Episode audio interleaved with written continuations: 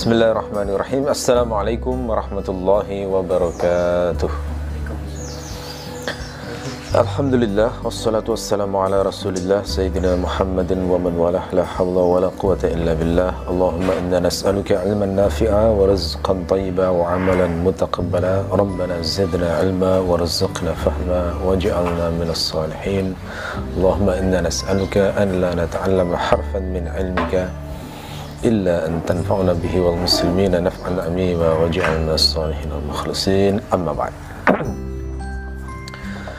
Baik saudaraku sekalian, rahimakumullah Kita lanjutkan pembahasan kitab matan Abu Syuja Dan sekarang kita membahas tentang uh, wali-wali uh, dalam pernikahan Abu Syuja berkata Wa awlal wulad al-ab Wali yang paling layak.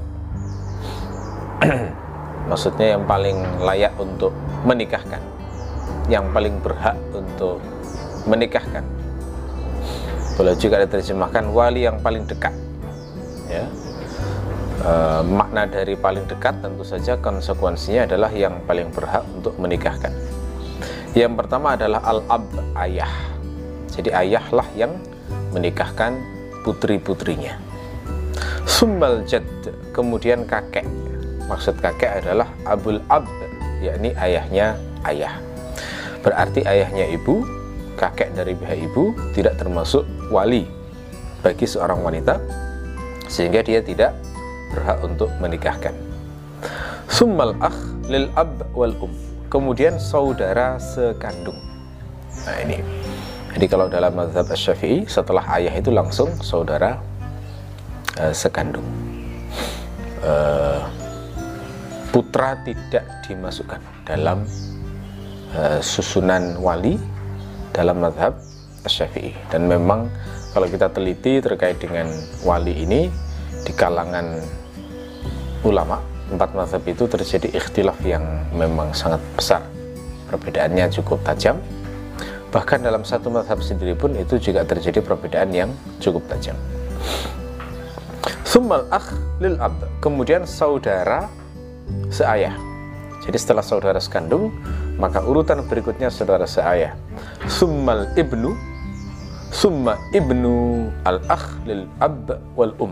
Kemudian putra saudara sekandung.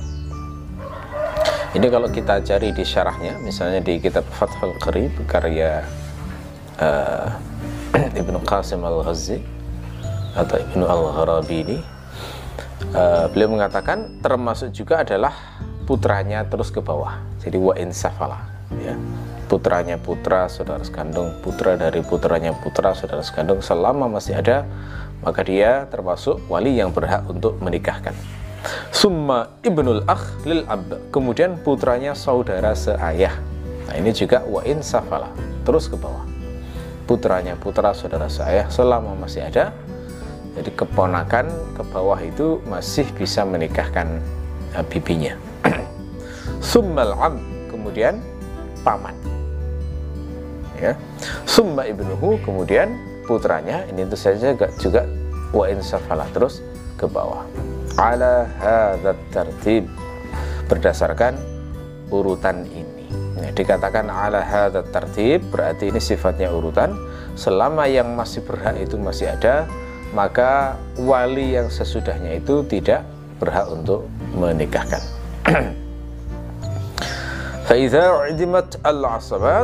Kalau asobah itu semuanya sudah tidak ada. Ya, semua ini yang disebutkan asobah sebenarnya. Ya. Kalau semua asobah itu tidak ada, fal maula al-mu'tiq maka uh, majikan yang membebaskan. Jadi dalam ilmu waris kita kemarin sudah sempat membahas bahwa majikan yang membebaskan itu termasuk asobah level 2 maksudnya asobah level 2 kalau asobah yang berdasarkan darah itu enggak ada sama sekali maka e, majikan yang membebaskan itu berhak mendapatkan warisan. Dan ternyata di sini wewenangnya bukan hanya dapat warisan tetapi juga bisa menikahkan. Ya jadi orang lain yang bisa menikahkan itu di antaranya adalah maula mu'tiq summa asobatuhu kemudian asobahnya. Nah, jadi urutannya setelah maula mu'tiq, asobahnya maula mu'tiq. Begitu. Dengan urutan seperti yang sudah kita jelaskan sebelumnya dari ayah sampai ke putranya paman tadi ya. Nah ini. Bagaimana kalau misalnya yang membebaskan itu adalah wanita? Ini maulad mu'tiqah. Nah, bagaimana itu? Wanita tidak bisa menjadi wali, maka yang bisa menikahkan adalah asobahnya maulad mu'tiqah. Nah, ya. Jadi asobahnya uh, wanita majikan wanita yang membebaskan tersebut. Summa al-hakim. Nah, kemudian yang terakhir adalah penguasa. Ya. Jadi orang lain kedua ya, yang bisa menikahkan itu adalah hakim, penguasa berdasarkan hadis riwayat Abu Dawud yang berbunyi fasultan waliyuman la waliyalahu. Sultan penguasa adalah wali bagi orang yang tidak memiliki wali. Ya itu. Wala yajuzu an yusarriha bi khitbati mu'taddah Ya, setelah menjelaskan tentang aturan tentang wali, maka kemudian di sini dijelaskan tentang aturan khidbah. Ya, apa itu khidbah? Khidbah bermakna tolak menikah, ya, ini mengajak seseorang untuk menikah. Di sini dijelaskan hukumnya tidak boleh untuk menyatakan dengan lugas dalam hal meminang wanita yang mengalami masa iddah. Ya.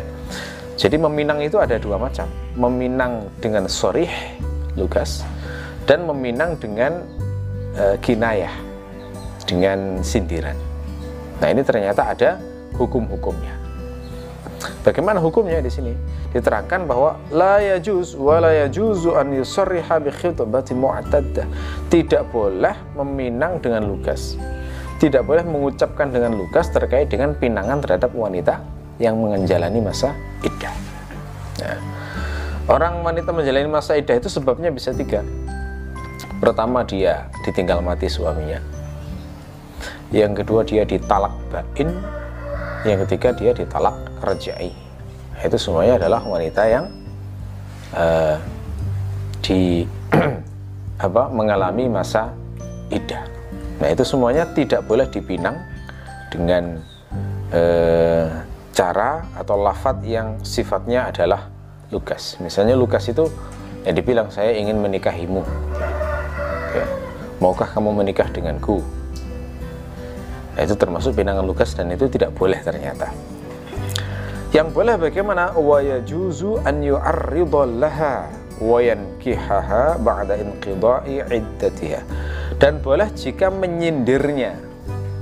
Jika me menyindir dengan pinangan tersebut lalu menikahinya setelah selesai masa idahnya. Jadi kalau ngomongnya itu tidak tidak lugas, maka boleh. Misalnya, ketika seorang wanita mengalami masa idah, kemudian lelakinya bilang, e, wanita seperti engkau itu adalah termasuk salah satu wanita yang sesuai dengan kriteria saya.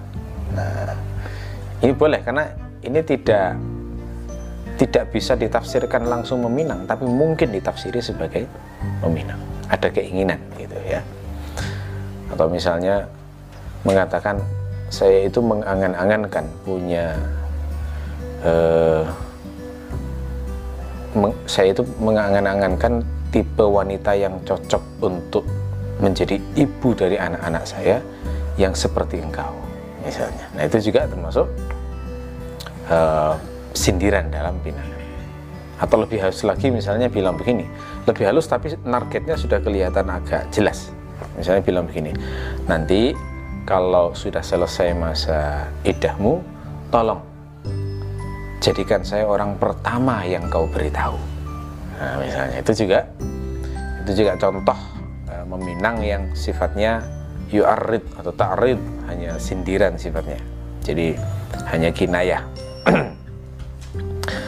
Dalil larangan untuk meminang secara lugas itu adalah ayat dalam Al-Quran jadi langsung Al-Quran ini larangannya di surat Al-Baqarah ayat 235 Allah berfirman wala junaha alaikum fima arrabtum bihi min khitbatin nisa أو أكننتم في أنفسكم علم الله أنكم ستذكرونهن ولكن لا تواعدوهن سرا إلا أن تقولوا قولا معروفا ولا تعزموا عقدة النكاح حتى يبلغ الكتاب أجله tidak ada dosa bagi kalian terkait dengan uh, sindiran sindiran sindiran kalian terkait dengan sindiran kalian ketika meminang seorang wanita.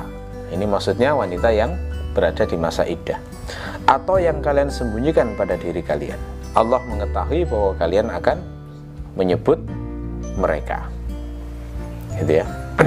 Rasulullah sendiri juga pernah mengucapkan kata-kata kinayah ini untuk untuk meni, uh, niat khidbah meskipun Rasulullah itu khidbahnya adalah untuk orang lain Siapa itu yang diperlakukan demikian oleh Rasulullah? Yang diperlakukan adalah Fatimah binti Qais.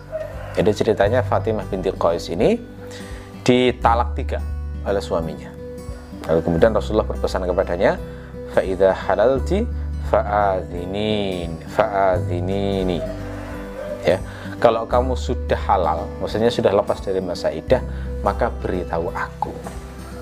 Nah, begitu selesai masa idah, masa idah kemudian memberitahu waktu itu Fatimah bintu Qais memberitahu bahwa uh, dia itu dipinang oleh dua lelaki. Nah, jadi datang Rasulullah ternyata sudah banyak rebutan ingin meminang dia ya. Yakni Muawiyah dan uh, Abu Jaham maka Rasul memberitahu uh, menikahlah dengan Usamah bin Zaid. Ya, berarti ini menunjukkan bahwa Eh, Rasulullah sendiri itu ketika meminang Fatimah bintu Qais itu dengan sindiran bukan dengan ucapan lugas. Meskipun pinangannya Rasulullah itu adalah untuk orang lain. Jadi meminang ini hukum hukum larangan meminang lugas pada wanita yang mengalami masa idah ini berlaku bagi orang yang yang memang ingin menikahi wanita tersebut termasuk untuk meminangkan orang lain berlaku sama ya gitu Nah, ini untuk wanita yang mengalami masa iddah. Nah, beda dengan wanita yang yang bebas dari dari e, kondisi mengalami masa iddah itu, maka pinangannya boleh dengan sorih maupun dengan kinayah. Jadi lugas maupun gak lugas juga tidak masalah.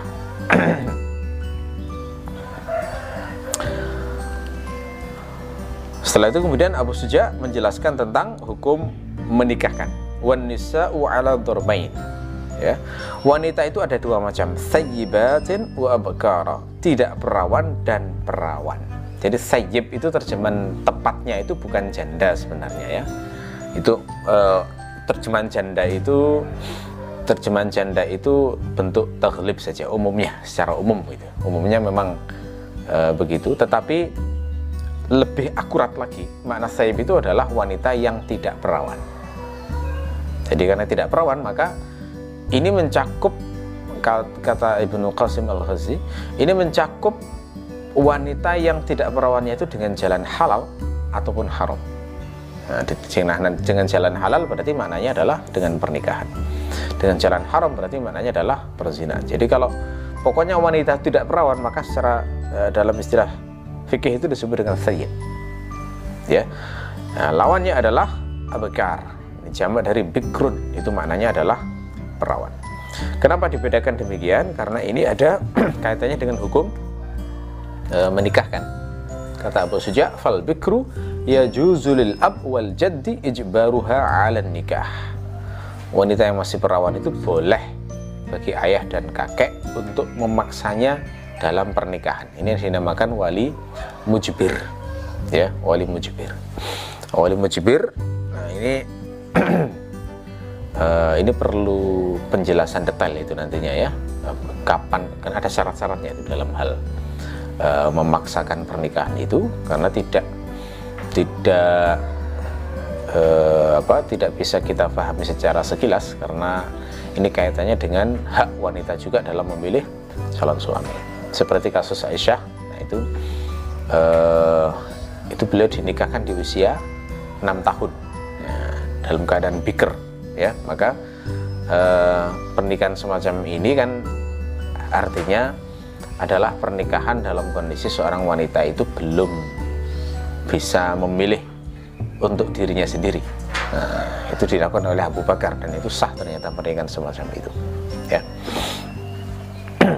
Wasayyib adapun untuk yang tidak perawan la yajuzu tazwijuha illa ba'da bulughiha wa izniha.